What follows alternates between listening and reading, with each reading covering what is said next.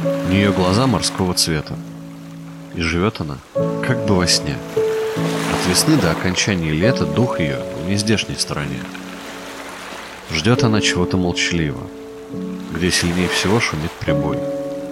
И в глазах глубоких вмиг отливо холодеет сумрак голубой. А когда высоко встанет буря, вся она застынет в немля плеск и глядит, как зверь глаза прищурит, и в глазах ее зеленый блеск. А когда настанет новолунье, вся изнемогая от тоски, бледная, влюбленная колдунья расширяет черные зрачки.